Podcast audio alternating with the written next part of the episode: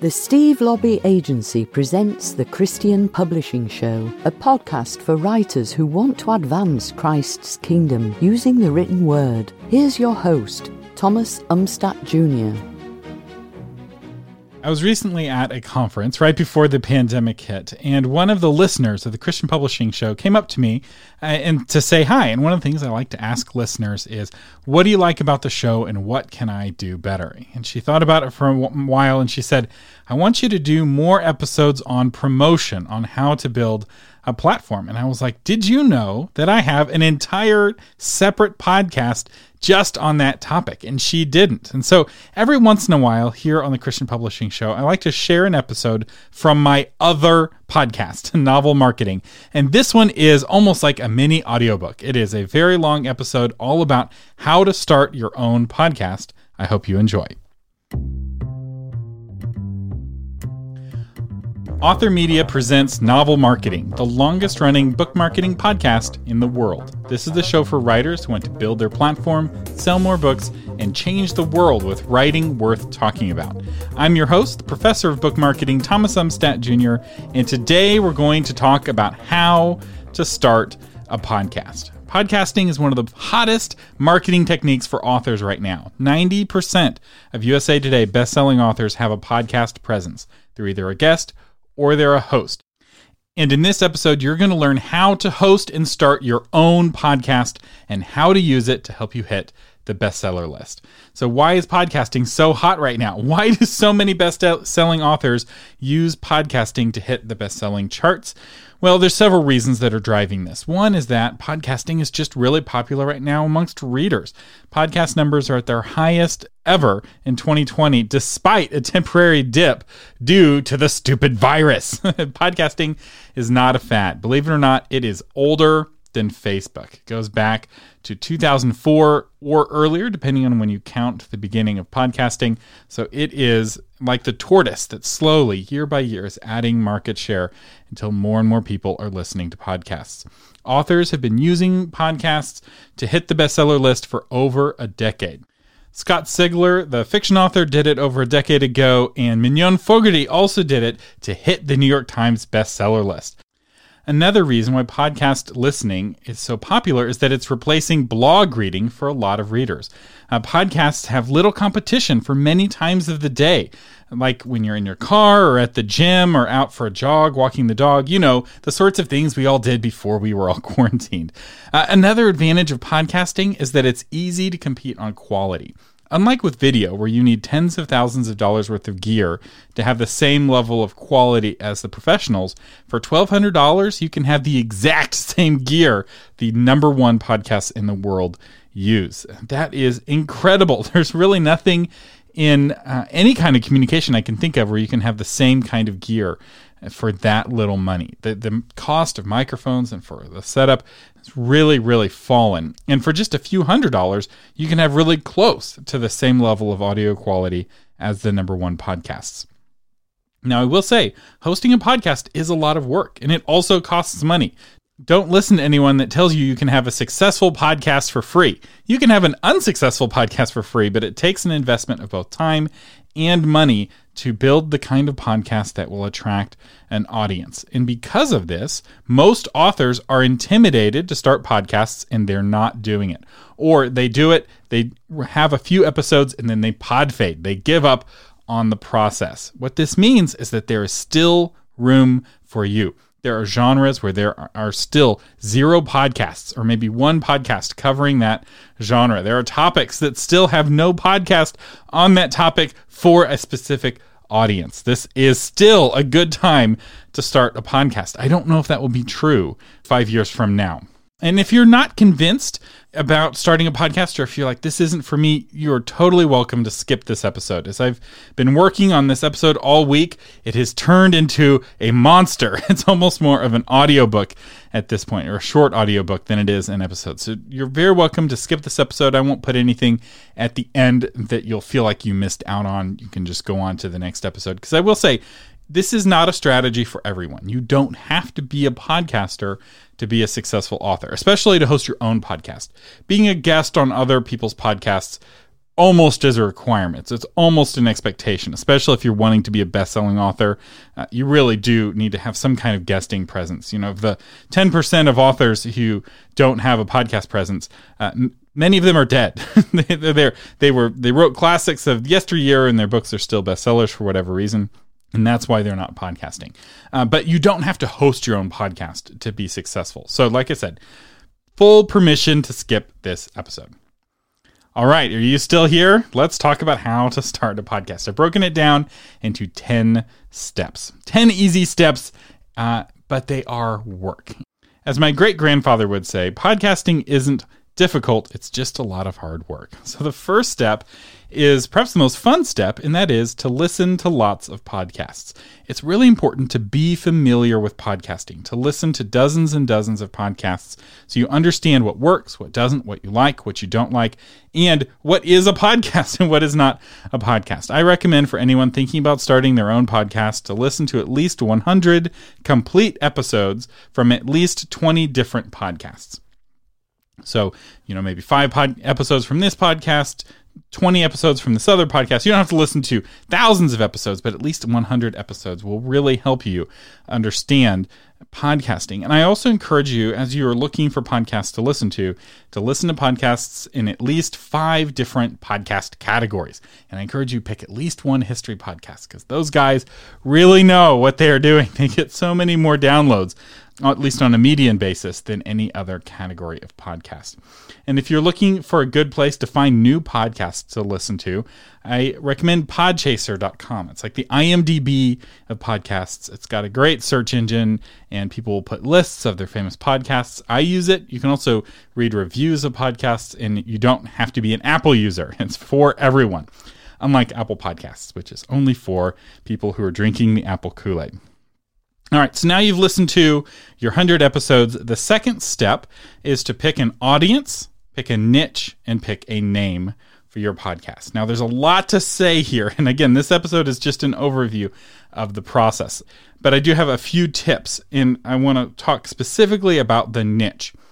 I recommend that when you're first starting a podcast, especially if you've never had a podcast before, to pick an uncomfortably focused niche. You want to be uncomfortable with how narrow your target is. You want that target audience to be so narrowly defined that when people hear that y- your podcast exists, they're like, yes, finally a podcast just for me if you could if you start that narrow what will happen is everyone inside of that tiny red dot on the target will be thrilled by your podcast because it will be the first one ever just for them. Once you fill that target audience you can expand your focus for your show and i will say we did that with this show when we first started novel marketing, it was only for marketing fiction and only for traditionally published authors. Now, traditional fiction authors make up only 20 or 25% of our listeners. We have a lot of indie authors who listen to the show, and we have a lot of nonfiction authors who listen to this show. But it, we didn't get there until we first learned how to thrill the trad fiction authors. Uh, when it comes to picking a name, I recommend you pick a name with the dot .com still available. So, for instance, we have novelmarketing.com for this podcast. It makes it a lot easier to mention your podcast on the air. Now, we no longer have novelmarketing.com as a website. Right now, Novel Marketing is a part of authormedia.com. But if you go to novelmarketing.com, it takes you to the specific podcast page on authormedia.com. So I'm not saying you have to build a whole new website for your podcast, but you do want to spend the $10 a year to get the .com for your podcast. And if you're looking for a website that will help you find out if the .com is available, I recommend instantdomainsearch.com. Uh, it will look up websites and tell you if they're available instantly as you're typing. It's really quite remarkable.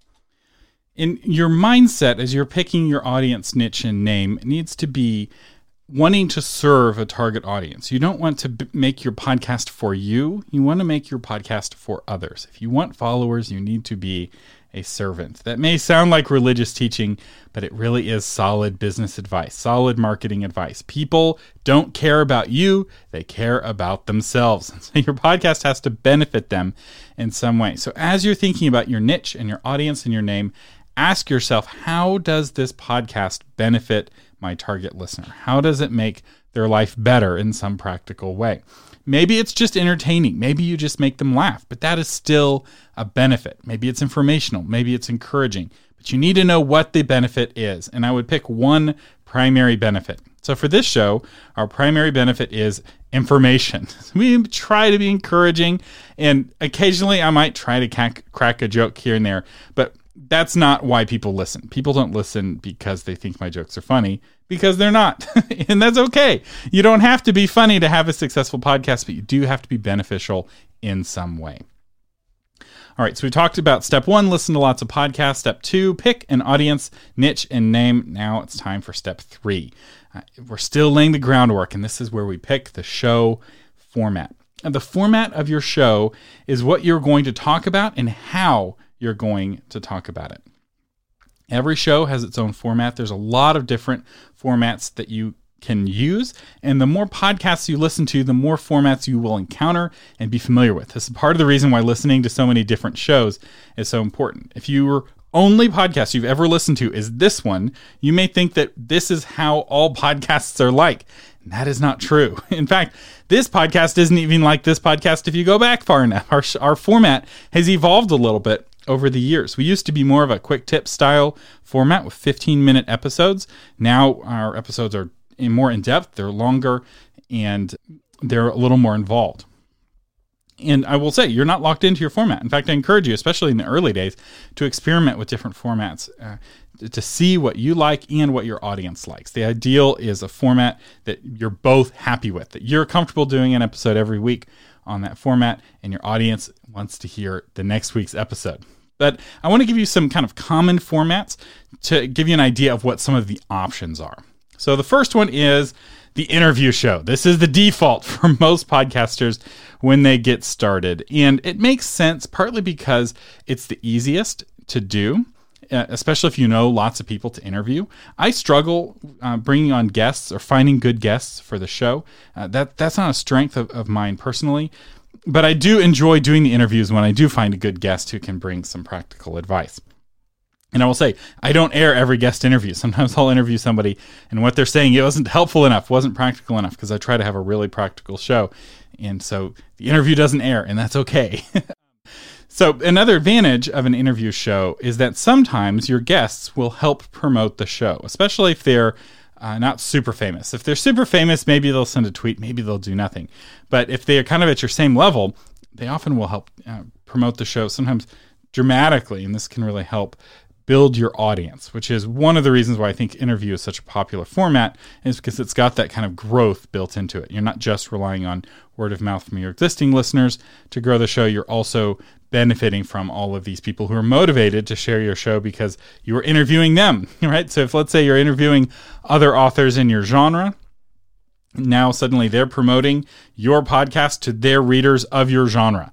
Wow, that's powerful. So, some examples of this uh, Christian Publishing Show, my other podcast, is primarily an interview show. And uh, The Creative Penn with Joanna Penn is, is another example of an interview based podcast. Uh, the next format is the short news briefing. Uh, this is where I think in author world there's perhaps the most uh, opportunity. There's just not a lot of authors doing this. It is a fair amount of work, but this is uh, where you're kind of going over the headlines of news in your industry. Uh, there's a lot of demand for a four to 10 minute long podcast. When you have an hour long podcast, you're asking people to give up an hour of their week and an hour of their podcast listening. So that means they're giving, they have to give up three 20 minute podcasts to listen to yours. So you have to be really good to earn that hour long podcast. But if you have only a 10 minute podcast, you're not asking for near the level of commitment, which means you don't have to be as good to make it into somebody's list of podcasts. And the easiest way to do this is just summarize the headlines, like I said. Uh, some examples of some podcasts that do this well podnews.net is one of the best podcasts out there. It's a podcast about podcast news. Yes, it's a little bit meta, but it is very well executed. And then also Tech News Briefing does this in the uh, tech news space. And both of these podcasts are less than 10 minutes long. Both of them are daily. This doesn't have to be daily, uh, but it does help. And, but it, again, it depends on how much news there is in your industry. Maybe that whatever topic or category you're covering, there's only enough news for a 10 minute podcast once a week, and that's all right. Uh, the next level of podcast is what I'm going to call news analysis. This is a longer news show where you're going past just the headlines and you're providing commentary on those headlines as well. Uh, this is more suited for nonfiction authors, so I'm not going to cover it too much, but a good example of this is the Sell More Book Show, where they go over the headlines of the news, but they also discuss how uh, that news affects authors. Uh, and then a political example of this, and there's a million to pick from, but the Ben Shapiro Show is one of the most popular, one of the most successful, where Ben Shapiro will go over you know three or four news articles and then give his opinion kind of the classic kind of AM talk radio style. Uh, so what I used to do back when I had my AM uh, radio show, I had a drive time talk radio show, and I would go over the news and I would read the news and then give my commentary, which I try not to do on this podcast because I've learned authors don't want to hear me talk politics. So let's move on to the next category, and that is solo training. Uh, that's what I'm doing right now. This episode is almost like a mini course on how to start a podcast. We're, you know, in the middle of step three of 10, and we're already 16 minutes into the podcast. So this is really in depth. We're really covering this topic really deeply. It, it's kind of like, or at least my goal is, that this is like taking a course, but just through your ears. It's the type of podcast I most like to listen to personally, which is probably why I do it so often on this show but it's also hard to find. Now, the advantage of this format is that it ages well. People will still be downloading this episode a year from now, maybe two or three years from now. We still get downloads on episodes that we recorded five years ago. The disadvantage of this kind of episode is that it is a massive amount of work to solo on a topic like this. Even a topic I know a lot about, gathering all of the information, getting the links, uh, organizing my thoughts so that one goes after another uh, is a lot of work. I think I put eight to 10 hours of work just into the outline for this episode that will turn into the podcast and probably 10 to 20 man hours total for this particular episode to be made, which is why you don't see more of these kinds of episodes out there. So, some examples novel marketing, the one you're listening to right now. Another good one is the podcast host. Uh, this is a podcast about podcasting, and it's got solo episodes just like the one I'm recording. And uh, these guys have really fun uh, UK accents. One of them's from Scotland, and one of them's, I think, from Northern England. Uh, I'm not super good at pinpointing uh, British accents. British Isles accents. Sorry, Scotland is not England. Um, but they have really excellent advice, and particularly when it comes to gear. There's a lot of bad advice when it comes to what microphone to get. And uh, these guys give really, really good gear. They test all of the microphones, and I really like what they have to say. You can do a solo training style podcast on pretty much any nonfiction topic. And I don't feel like this uh, fits very well for uh, fiction. So you may be like, well, give me some fiction formats. Well, the next one is only for the novelists, and it's a fiction podcast. And this is one of the hot categories right now. There's a lot of action in fiction podcasting. Uh, now, this can be an audio drama with you know actors and sound effects, really highly produced.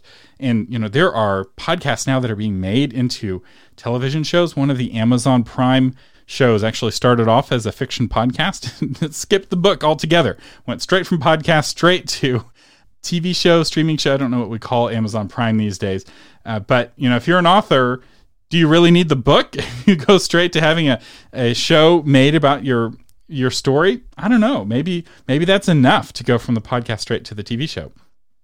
But it doesn't have to be highly produced. You don't have to put in a lot of sound effects. It could be as simple as you reading a chapter of your book each episode. And episode one is chapter one, episode two is chapter two, and so on. And it's a lot of fun. You're creating an audio version, and it doesn't necessarily have to be of your finished, finished book. It needs to be good. so, and I want to be very clear here. It can't be like your rough draft, but it is totally acceptable to get feedback from your audience. Use that feedback to do another draft that is what ultimately goes out as your ebook and as your printed book, especially if you're independently published. You have a lot of freedom for this. But I will say, um, big traditional publishers right now are looking for authors with podcasts, even novelists with podcasts. So the fact that you podcasted your book and you, that you've proved that you have an audience for your story really looks good to traditional publishers. And podcast listeners have been proven to be very loyal book buyers. Um, podcast listeners, we didn't really talk about this at the beginning, but they make more money and they're more educated than your typical reader, which means they're much more likely to buy your book, right? These are people who won't blink at spending $10 on a book from an author that they love, especially somebody who's been in their head for hours and hours. That's a, a big honor to be in someone's head that long.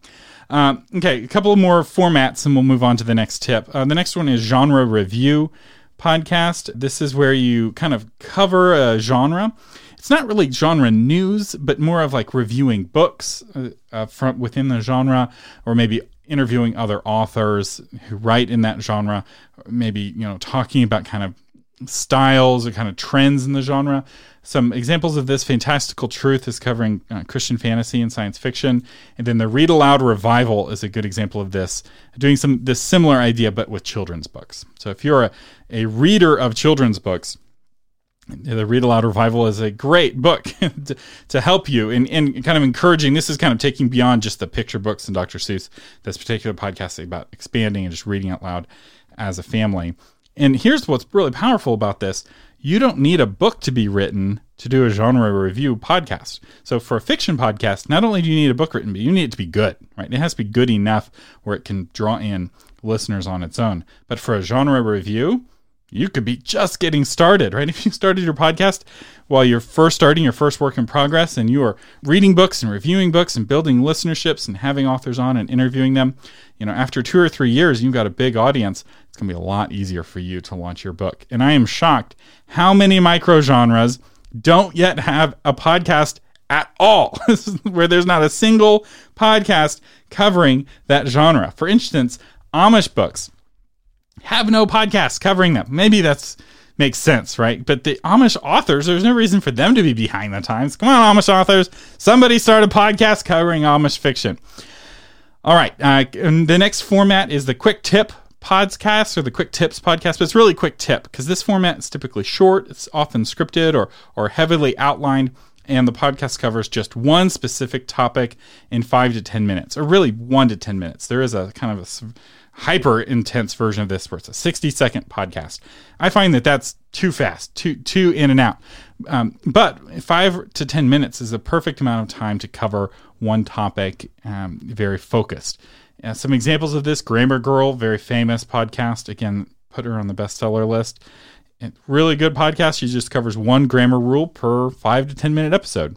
Another uh, example of this is Podcast Pontifications with Evo Terra one of the godfathers of podcasting, one of the guys who helped me get into podcasting back in 2007.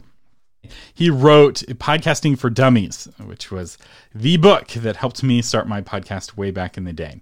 Uh, version two, I think, is the version that I read. Anyway, uh, the final version is the magazine style podcast. This format mixes elements from the above format. So maybe you've got a quick tip and maybe you have a short interview. Uh, maybe you do a little news analysis, right? You, you kind of, this is the most complicated format. And maybe you have some other elements like a mailbag or some listener questions, headlines, etc. Uh, this is a little more complicated style, but you could almost combine this with any of the others. Uh, some examples of this: the School of Podcasting uh, is got this magazine style format, and also the Holy Post has got this magazine style. Uh, this can be really fun, but it is a little bit more work. All right, so those are just some of the formats. There are way more formats that you can do, but these are formats that I think will work for authors. Not all formats are, are good fit for an author hosted podcast. But now let's move on to your podcast branding. And there's a lot to be said about branding, and this isn't like a time to talk about your branding strategy. I'm really more want to talk about your branding assets and what is required and what is recommended and what is optional. So first, let's talk about what is required, and that is your album art or your logo. Every single podcast directory that I know of requires you to have album art if you want to submit your podcast to the directory, right? They need some image, some visual image to represent your podcast. Apple Podcasts, which is the biggest directory and the most powerful, and they kind of set the rules for the whole industry, they require that art to be at least 1400 by 1400 pixels and no more than 3000 by 3000 pixels. So, a couple of quick tips on the album art. The first one is to keep it simple, right? This album art's going to show up as a teeny tiny image on someone's phone. So it has to work as a thumbnail. You can't cram lots of stuff into it. You, you have room for two or three words maybe. so you, even your like subtitle of your show may not fit or may not be visible. So it really, really needs to be a very simple podcast. So for instance, my podcast just says novel marketing with Thomas Umstattd Jr. and all you can read in the thumbnail is novel marketing. Uh, when in doubt, I encourage you to use your photo. This is something I've, I've kind of changed my views on, but I really have been convinced that what brings people back to a podcast is the personal connection with the host. There's an old saying that they come for the topic or they come for the guests, but they stay for the host. And I found that I've had a much better encounter with my listeners at conferences now that they know what I look like, right? They, they can find me in a crowd and they can come up to me and, and say hi. Since I've put my face on my podcasts, I have far more encounters with listeners at conferences, and I find that really helpful. And now, when I, you know, if I find you at a conference and you come up and talk to me, I'll ask you what you think of the show and what I can do better. It's just something that I've learned to do recently. So you don't have to put your face on the cover. You can put something else, and there's some different strategies there. And there's even an article I have a link to in the show notes by Buzzsprout, which is how to design stunning podcast cover art that stands out in Apple Podcasts. So that has a bunch more tips in it than what I'm going to go uh, through here. And then finally, I very much encourage you to hire a professional to make your album art for you. And there's a couple reasons why I recommend this. One, you're an author, not a designer, and you're not a podcast art designer, right? There's a whole kind of skill set to making really good podcast art, and getting those skills is often far more work than it's worth, especially because there's a lot of really talented podcast artists on Fiverr. I think I spent $25 for my current logo on Fiverr from a really excellent Fiverr uh, designer who basically all he does all day long is album art. He lives in Pakistan and he's really good. And I, have gotten a lot of different album arts from him or podcast logos. And he's just one of many really good podcast art designers uh, that you can find on Fiverr. I've got an affiliate link to Fiverr. You can use other designers if you know a designer. Uh, you're welcome to use that. But when it comes to price, you know, $25 to hire professionals, way better than doing it yourself. Even if you can do a good job, can you do it for $25 of your own time? Probably not. Okay, so that's the album art. That is absolutely required. You cannot have a podcast without valid album art. Now it can be bad, right? It doesn't the Apple podcast doesn't require it to be well designed, but they do require it to exist. Uh, now the next piece is uh, recommended, and that's the intro. Now, this is the kind of the first 30 seconds of the podcast. Some podcasts have longer intros. Um, the goal of the intro is to hook the listener's attention and to keep them listening. Think of it like the first page of your novel. Got to grab their attention and hold it.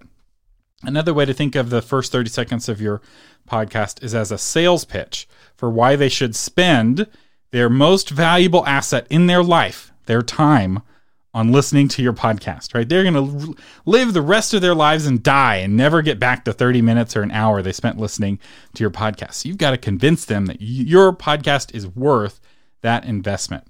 Uh, so, for example, here's how I introduced this show. You heard it at the beginning. So, Author Media presents Novel Marketing, the longest running book marketing podcast in the world. So, the, the goal there is to establish some credibility kind of set us apart from the other podcasts. And then the next sentence is This is the show for writers who want to build their platform, sell more books, and change the world with writing worth talking about. So this does two things. It describes who the audience is, which you want to do in your intro, but it also describes some of the benefits that you'll get listening to the podcast. You'll learn how to build your platform, you'll learn how to sell more books, etc. That usually takes me about 15 seconds to read. And then in the next 15 seconds of the intro, which is all pre scripted, I try to sell that specific episode. So the first 15 seconds are selling the show, and it's really targeted at people who are listening for the very first time. The next 15 seconds are targeted at listeners who kind of listen to some episodes but not others, right? All the people who skipped uh, the rest of this episode because they didn't care about podcasts, right? The goal is to kind of help them know is this an episode I want to listen to? And, and so for this episode, I shared the stat about 90% of USA Today bestselling authors have a podcast presence. I kind of I tried to talk about how important podcasting is. I do a better job sometimes than others at selling the individual episodes. And I will say that as you build more trust with your listeners, they'll come with you through sometimes through a bad sales pitch, but you'll grow your audience faster the better you can do this intro. Uh, some common mistakes I see with intros one is rambling, where they just kind of talk around the topic and they're five minutes in and they haven't gotten to the point. You probably heard a lot of podcasts that do this. Another is double introducing the guests. So sometimes they'll introduce the get they'll record a separate introduction for the episode and then during their interview with the guest, they introduce the guest a second time. Uh, that if you do that, suddenly you're two or three minutes into the episode without getting to any of the content that can be really irritating or an overly long intro. so don't read every sentence from the bio uh, from the guest. I, I, often cut down to just a, a sentence or two of the bio of a guest when I'm interviewing a guest, and I get to the parts of their bio that are the most interesting to the listener. And another thing I've started doing is I don't give the name of my guest until the end of their bio. So it builds up a certain amount of anticipation, some curiosity. So it's not like I'm reading their resume, but uh, by the end, my goal is for the listener to be like, oh my goodness, who is this person? They sound amazing. After just two sentences, they sound like a real expert and they're curious, and that curiosity makes it a little bit more interesting. That's a, a new technique I've picked up recently that you see often in interview shows on television, right? The very last words they say are the name of the person coming on stage and they get everyone to applaud. There's no applause in podcasting unless you bring it in from some sound effects, uh, but that same principle applies. Give the name last. And then the final mistake, well, there's a lot of mistakes, but the last mistake I want to talk about is not explaining the why of the episode. Not answering the question, why should I care about this episode? If someone doesn't know who you are and they're listening, and this is the first episode that they're listening to, you have 30 seconds tops to make this sales pitch, to explain why they should care about the episode, why it will be beneficial for them, why it will be entertaining, why it will be humorous, whatever that benefit is that we talked about earlier, you've got to make a pitch for this specific episode. Um, so that's the intro.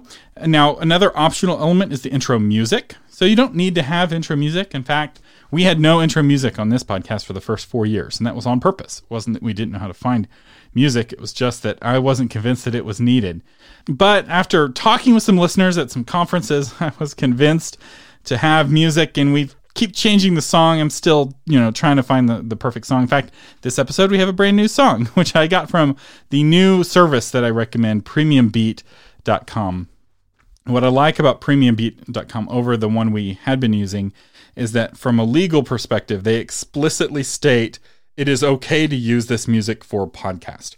Many of the other music stores for royalty free music are designed for like YouTubers and they have rules for YouTube. And podcasting exists in this gray area where it's not really defined if it's okay for you to use it or not. And Premium Beat explicitly says 50 bucks, you can use it as many times as you want for a podcast intro, which I really like. I also really like they have a powerful search engine where you can search by mood or by genre or by style and you get lots of different versions of the song. So you get a 15 second version of the song, a 30 second version of the song, etc., which makes it really easy to find a version that will fit really well as your intro. But again, totally optional. You don't have to spend money on music. I will say what you can't do is take your favorite song from iTunes and use it. Any kind of copyrighted music, if you put it in, you will get in very big trouble. So you need to use some kind of service like Premium Beat com uh, to find royalty free music, where what you're paying for is the rights to use it on your own creation. So when you pay 99 cents for a song on iTunes, you're not paying for the rights to do anything with that music other than listen to it. The next branding asset, and again, this one is optional as well, is a voiceover person. So for some of my podcasts, and I've hosted half a dozen different podcasts now, I'll have a professional voiceover actor do the intro. So for the Christian Publishing Show, we have this lady with a very sophisticated British accent and some classical music. It's it's got a very specific brand, and the reason that I made those decisions is that I wanted a brand that was consistent with the uh, literary agency, the Steve Laube agency, that is the uh, like the ongoing sponsor of the show, and and that was kind of in keeping with that. With this show, we had a voiceover guy for a while, but we don't have one now. There's a couple reasons for that. One, I like the freedom to introduce shows differently, and also I just I don't know, I, I don't feel like it's needed. Uh, but it's totally up to you. If you are looking for voiceover talent, Fiverr again has just an unbelievable collection of voiceover actors, and for 25 bucks usually, sometimes as much as 50, you can get just the voice you need. So for Liberty Buzzard, we went with this guy with like a Harley Davidson sounding voice. And I did a search Harley Davidson sounding voice. He got this real gravelly voice and this just the perfect intro guy and couldn't be more different from the creative funding shows. Um, actually, creative funding show had James Rubart do the intro and then the British lady for the Christian publishing show. But with Fiverr, you, you can hear samples and you just send them the text. They will read it and they send it back to you. It's great for them because they just read with their voice into the microphone and they get 25 bucks. It's great for you because you have somebody else doing the intro.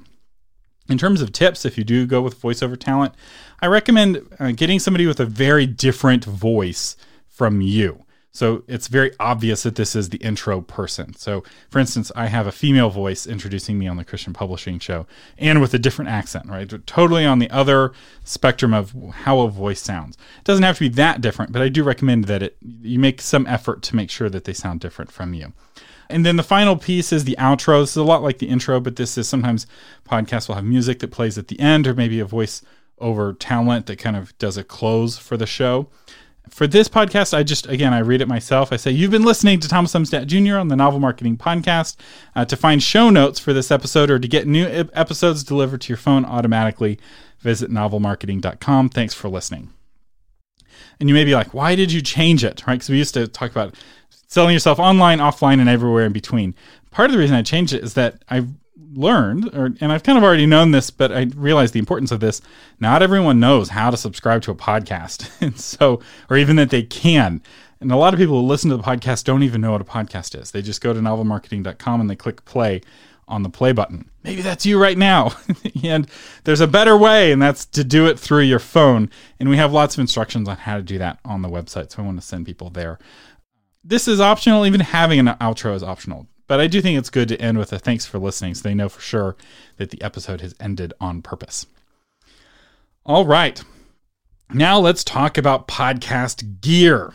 The days of making a successful podcast with just your phone are over. And don't listen to anyone who says you can still do it that way because this is 2020 now and you just can't. There's too much competition. The quality expectations are too high. There's too many professional companies making podcasts now. You've got to sound good. You don't have to spend $1,200, but you have to sound good. And even podcast guests now are expected to have good audio. I don't allow somebody to be a guest on any of my podcasts if they don't have a podcast microphone. So you, as the host, need to at least have that level of, of uh, microphone.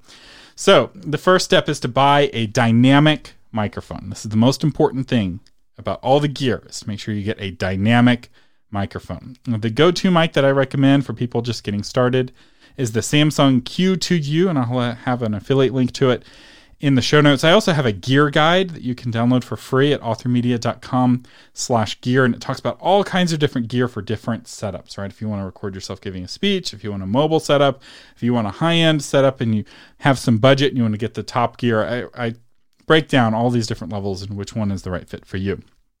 But the Q2U, the reason why I recommend it as a starter microphone is that it has really good background noise rejection. This is one of the most important things you want to look for in a microphone that it doesn't pick up the kids on the other side of the door, it doesn't pick up the airplane flying overhead, etc. And the kind of microphone that you want to avoid is what's called a condenser microphone. The most famous condenser microphone is probably the Blue Yeti and, uh, and its little brother, the Blue Snowball. These are terrible microphones for podcasters. Uh, they are condenser microphones, which means they are super sensitive. They pick up all the room noise, all the room reverberation.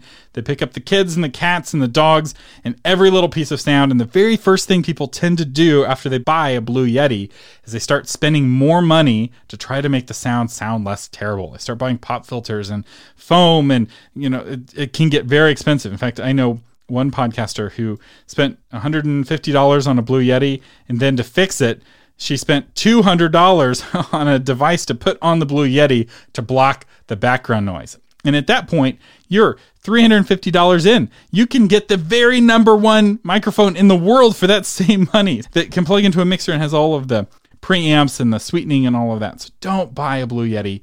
If you have a Blue Yeti, there are ways of making it sound good. I've done a lot of interviews with people with condenser microphones. And, you know, one of the advantages of getting a Blue Yeti is that it's so hard to sound good that once you figure out how to make a Blue Yeti work, you can make any microphone work. And it's great training. Uh, they're also really fragile. They break really easily. And so if you're guesting and you don't use the podcast all the time, or if you don't use the microphone all the time and it's in a drawer going in and out, it's not uncommon for it to break. I've had two blue snowballs break on guests either right before or during an interview that I was doing with them. Uh, it's just a really fragile, terrible microphone to get.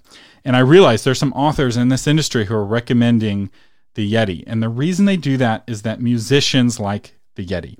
And it's a good microphone if you're a musician. If you're trying to capture the timbre of a guitar, it's really good for that. But you know what you musicians have? Sound treated rooms. They're also more okay with a little bit of reverb getting into the mic. As a podcaster, you don't want any of that. Don't get your microphone advice from musicians. Get it from radio guys or radio women, people with a background in radio, because that's a much more similar environment to doing a podcast. And in radio, they use dynamic microphones. The other advantage of a dynamic microphone is that they are cheaper. They don't just reject background noise better, they also cost less money.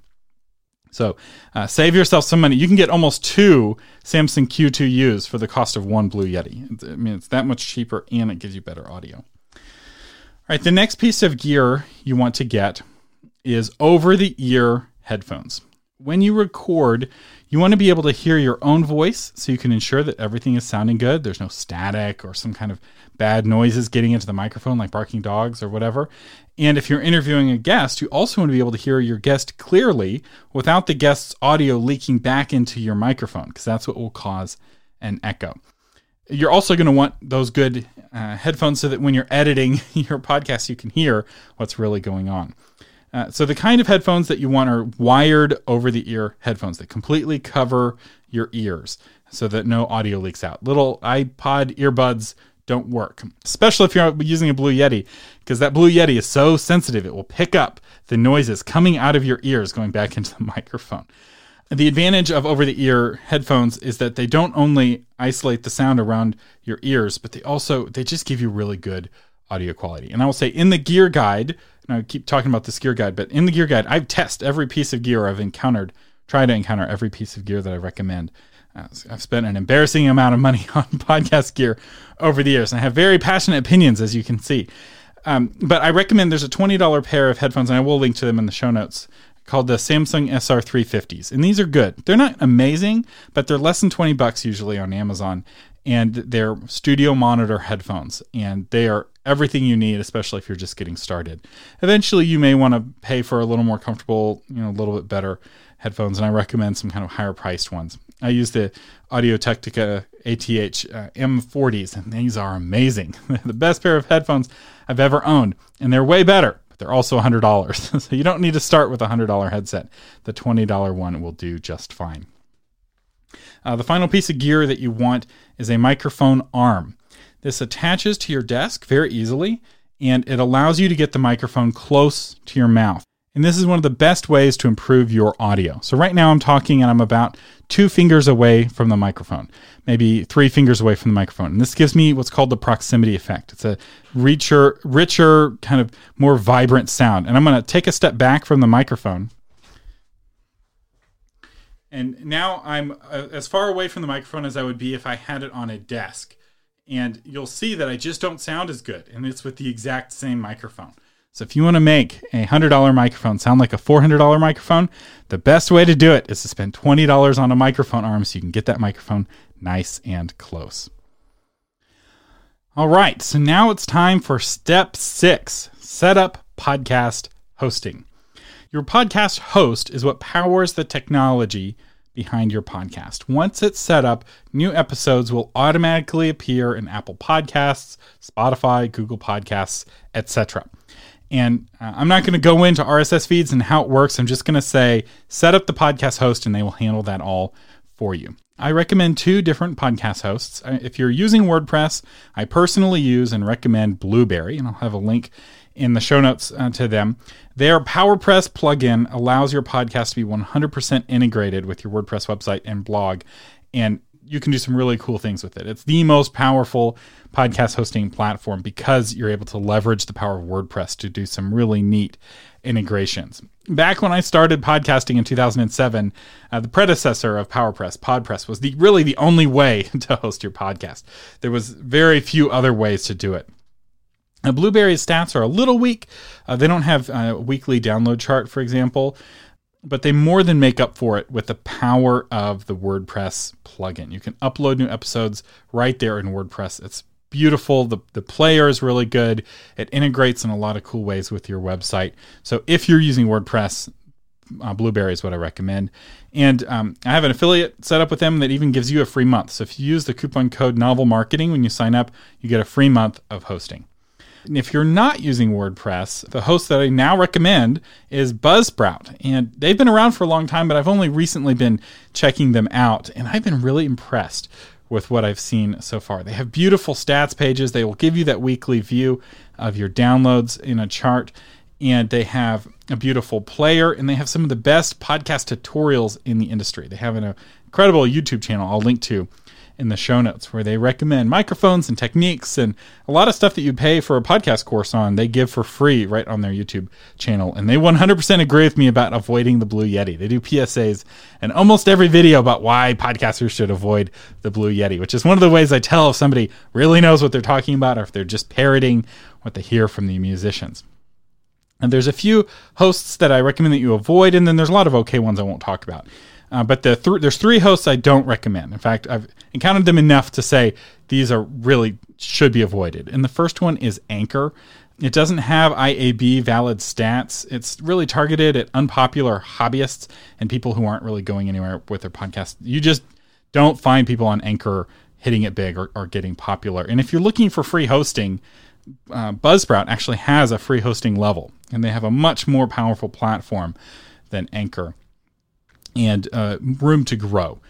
Uh, another one to avoid is Libsyn, actually, which is what I started hosting on back in the day. In fact, in the early days, they were the only option. The problem with Libsyn, though, is that they've gotten lazy. and they haven't really updated their platform in years. They have a dated web player, really ugly podcast pages, an out of date interface, boardroom drama, and slow improvement over time. So if you're hosting with Libsyn right now and you move to another host, it will feel like an upgrade and sometimes for less money. So don't use Libsyn. Uh, SoundCloud is the other one I recommend that you avoid. Uh, they're not really designed for podcasters. They're really designed for like garage rappers. They it is possible to host a, a podcast through SoundCloud, and technically it is free. But again, it doesn't have IAB valid stats, and it's not a good platform. And I don't see podcasts getting famous out of SoundCloud. Like it's a ghetto, kind of like Anchor. It's really hard to escape that ghetto. If you're trying to make it big, you don't want to move to the ghetto to make it big. Now, part of setting up your podcast hosting is submitting your podcast to the podcast directories. And this is something you only need to do once. Once you are in Apple Podcasts, once you're in Spotify, new episodes will appear automatically. Uh, the steps for how to do this are different based off of which podcast host you have. And they will walk you through exactly how to do it. Both Blubrry and Buzzsprout will walk you through step by step exactly how to do this. And it, it's not hard; it's a little bit of work, but once you once it's done, it's done. Now, I will say, in order to submit to podcast directories, you do need to have at least one episode in your feed, but it doesn't have to be a full length episode. What the really popular podcasts do is they just record a trailer kind of as a commercial for what the podcast will have, and that's all they have when they submit. And sometimes they just have a trailer episode up for months ahead of their big kind of grand opening launch later. There's some advice that you have to have three episodes, you have to have five episodes, some people even say 10 episodes before you submit your podcast. And I don't see the popular podcasts doing that. The ones that really hit it big don't do that. And part of the reason why I don't encourage you to do that is that you need listener feedback to shape your podcast. If you've recorded 10 episodes ahead of time, you're committed to 10 episodes maybe going in the wrong direction or with the wrong show format. And that's really risky. you you want to a podcast is a conversation and you need that feedback uh, to shape the podcast. So, you know, if you want to do one or two episodes, that, that's fine, but I don't recommend doing much more than that. In the three podcast directories that you want to make sure you're in is Apple Podcasts, Spotify, and Google Podcasts. These three directories make up for about 90% of the downloads for most podcasts, partly because once you're in Apple Podcasts, a lot of the apps on both Android and Apple populate their apps from Apple Podcasts because they have a open API. You don't need to know what that means. Just realize that being an Apple Podcast is, gets you into a lot of places, and Spotify and Google are, are good as well. Now, there are some secondary podcast directories I'd also recommend that you submit to, and partly because you only have to do it once and you're in and it's free. So it's just a matter of putting in the time. Often you have to create an account and keep your passwords straight. But again, that's not too much work. And I'll have links to each one of these in the show notes, but it's Pandora, Stitcher, TuneIn, iHeartRadio, and Deezer you know, and again, you don't have to have heard of them, right? It only matters that there's potential listeners using those directories. And not everyone submits to these directories. And the ones that don't submit, you don't compete with, right? So maybe there's two or three other romance podcasts or, you know, cozy romance podcasts you're competing with, but maybe you're the only one in TuneIn Radio. So for the people who listen using TuneIn, you're the only option they see. So that's why I recommend the kind of second level uh, podcast directories uh, that you submit to them. All right, your podcast is now set up. It appears in Apple Podcasts. It appears in Google Podcasts. You have a podcast. So these steps that we've talked about, steps one through six, you only have to do one time. The following steps you're going to do for every episode. So let's talk about the actual making of the episodes, which leads us to step seven record the episode. So, depending on the format of your show, it will affect the strategy of how you record your voice. So, right now, I'm just talking into Hindenburg Journalist Pro, which is the audio that I use for editing. I could be recording into my Rodecaster Pro mixer some people record into their editing software, some people record into their mixer, some people record into both at the same time because they like their belt and their suspenders on just in case something bad uh, were to happen. If you're doing a solo show where your voice is the only one, recording it is pretty easy. There's a lot of ways to do it, and they all will give you pretty good audio if you have the right gear. Now, if you're recording an interview, that's where things get a little more tricky. If you're doing an in person interview, you want to have both people having their own microphone. There's a temptation to put a Blue Yeti in the middle of the table and you're both really far away from it. And if you do that, you will sound awful. Don't do that. It's a big mistake. Uh, get both people their own microphone. I have a setup in the show notes where, for not very much money, you can get really good microphones that both people will have. Sorry, that's in the gear guide. And again, it's a free gear guide at authormedia.com forward slash gear. I link to it all over in the show notes of this episode. Uh, but for most interview podcasts, they don't record in person, they record remotely. And you don't want to do this over the telephone. You want to use special remote recording software that, so you can get good, high quality recordings of both you and your guest. You don't want to sound amazing while your guest sounds terrible. I feel like that's a really bad inhospitable way to host your podcast. This is part of the reason why I insist that my guests have a good podcast mic if they want to be on my show, because I want them to sound good. I want them to not uh, sound kind of amateurish. Now, in terms of software, this used to be really hard to get high quality recordings from both ends, but now it's really easy. There's a couple of websites actually that will do it, and one of them is free. It's called Zencastr, and I'll have a link to it in the show notes. They have a free version, and we recorded a lot of episodes using this free version. And during the pandemic, they've actually loosened the restrictions on the free version, making it even more friendly for people getting into podcasting for the first time. It's a it's a really great place to start. It's not what I use now, uh, but it is what I recommend for most people when they're first getting started, partly because it's free. Uh, what I use is Squadcast, which is $20 a month, and it's better in some technical ways I won't go, go into. It's also a little bit more reliable and it's a little bit easier to use. And so for, for me, it's worth it for those benefits to pay those $20 a month. And I will say part of the reason why I'm able to afford to spend the extra money for a little better software and for better gear is because I have patrons like you. Right? Your support of this show helps improve the audio quality of the show. Those of you who listen to our early episodes, you'll know we've come a long way. Our early episodes sounded really terrible, and that's okay. Right? You don't have to have a perfect sounding show right at the beginning. Although I will say it's a lot easier to have a perfect sounding show or a better sounding show now in 2020 than it was in 2013 when we started the novel marketing podcast. And it was easier in 2013 than it was in 2007 when I started my first podcast. Oh my goodness. It was rough in those early days the technology was worse and it was harder to use. So we've come a long way. Both Zencastr and Squadcast give you that nice in studio sound. Uh, some tools that will not give you the in studio sound are things like Zoom and Skype. They will make you sound in studio, but your guest will sound out of the studio. They'll sound better than they will on a telephone. Telephone is the absolute worst, but they won't sound in studio unless you're using Squadcast or Zencastr, or they know how to do a double ender and you know how to do a double ender. But in general, I don't see that that happens unless it's one podcaster interviewing another podcaster and they both record themselves and then you send the audio the other way. That's way too complicated. I recommend that you use Zencastr instead. All right, the next step, now that you've recorded the audio, you've recorded yourself talking into the microphone, that's when you edit the audio.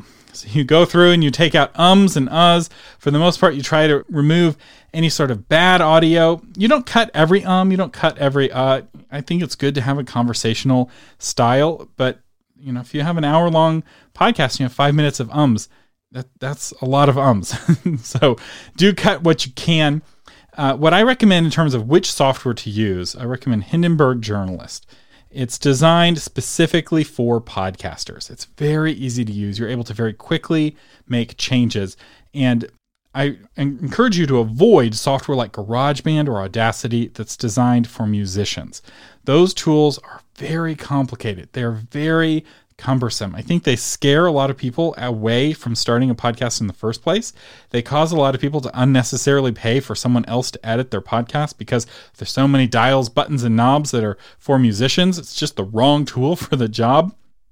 And they also cause people to give up on their podcast into pod fade because the editing is so difficult. So, as a general rule, if you hear a musician recommending something, don't buy that thing because recording a three minute song with a dozen different instruments and recording a 30 minute podcast are completely different technical challenges. And the kind of software you use for that three minute song is the wrong software to use for that 30 minute interview recording music is just a lot more complicated, which is why I really like Hindenburg because it's so simple. If you want to do noise reduction, you just dial a knob. You turn a little knob and it reduces the noise. And it's only $99 one time. So it's not very expensive editing software. When someone comes to me and asks me uh, to do editing for their podcast, because we do offer that occasionally as a service uh, through Author Media, I try to talk them out of it and I encourage them to try the trial of Hindenburg first because a lot of people think that editing a podcast is far more complicated than it really is. For instance, Hindenburg automatically analyzes the audio and sets the levels for you automatically. I've presented Hindenburg in front of audiences at podcasting events, and every time I've done it, I've gotten gasps and oohs and ahs from people using GarageBand and Audacity because they have no idea how much easier it can be to use Hindenburg. And I don't get anything from recommending Hindenburg. And there's a reason why so many podcasters are switching to them and recommending them even without an affiliate because they're just that good. Uh, there's another podcast tool called Descript. I, don't recommend it yet, uh, but it's a neat idea. You edit the podcast the way you would edit a Word document, so it transcribes the podcast and you can cut words. Uh, the problem with Descript, though, is that it doesn't have a Hindenburg export for fine tuning. And so if there's any mistakes that it makes, there's really no easy way to fix it.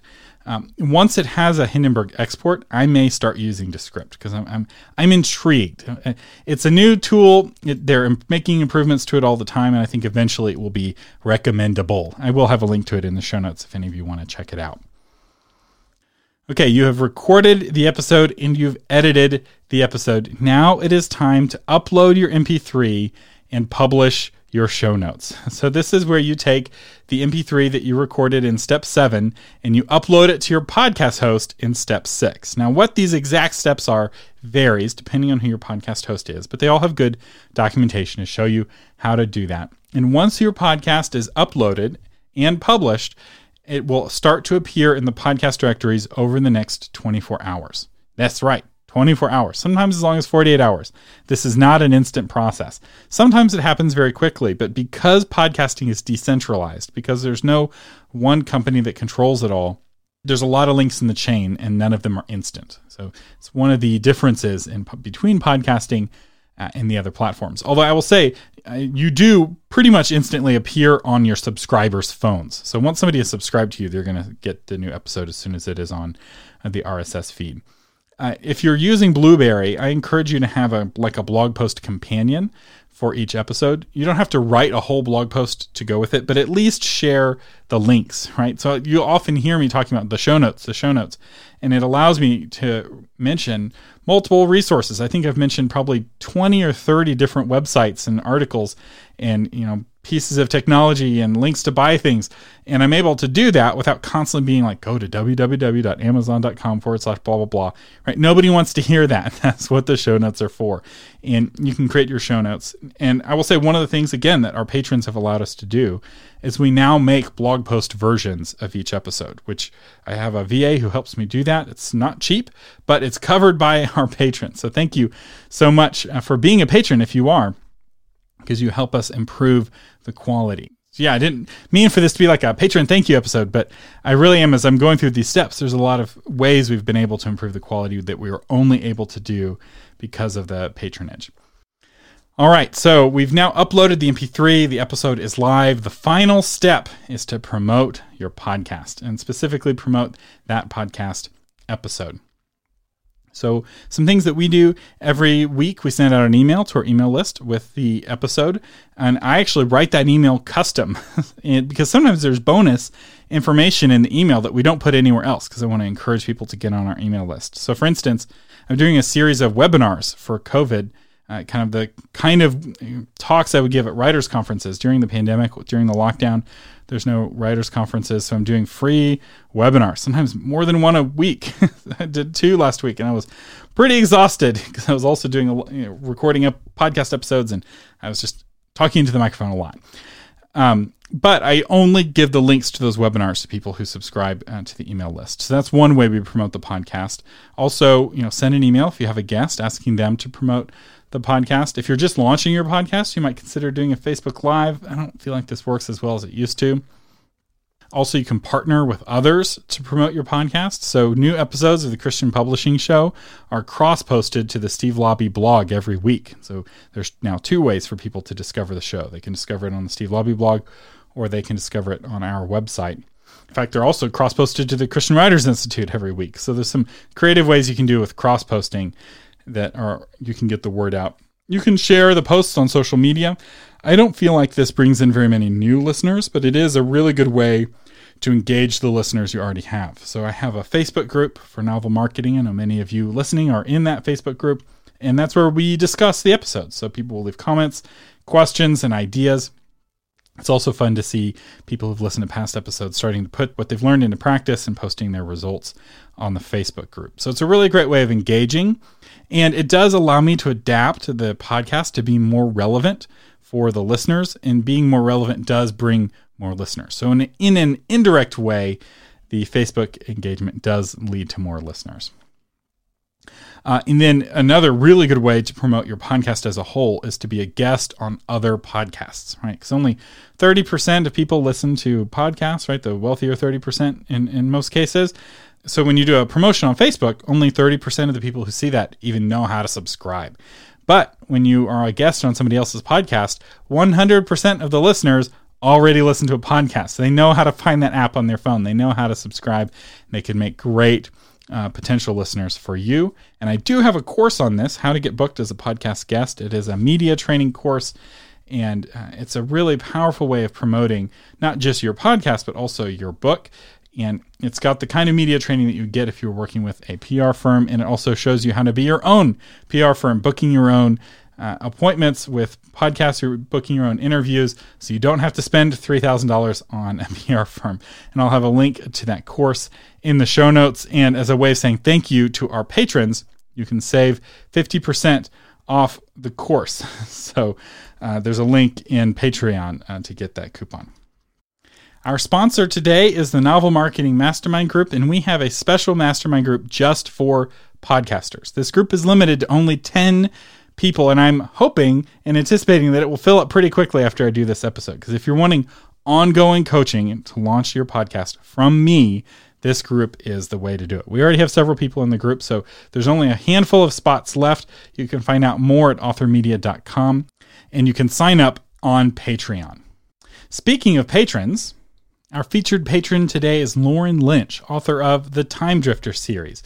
Explore ancient civilizations from a Christian worldview in the historical fantasy Time Drifter series, appropriate for all ages. And Lauren, thank you so much for being a patron of the Novel Marketing Podcast, helping us stay on the air, helping me improve the quality step by step, trying to get better uh, every episode. I really appreciate you and everyone else who helps keep us on the air. If you would like to become a patron, uh, we have levels starting at um, very little, I think just three or four dollars for a starting level and going all the way up to the $25 level where you can have your book mentioned on the air. So, and we have all kinds of different benefits.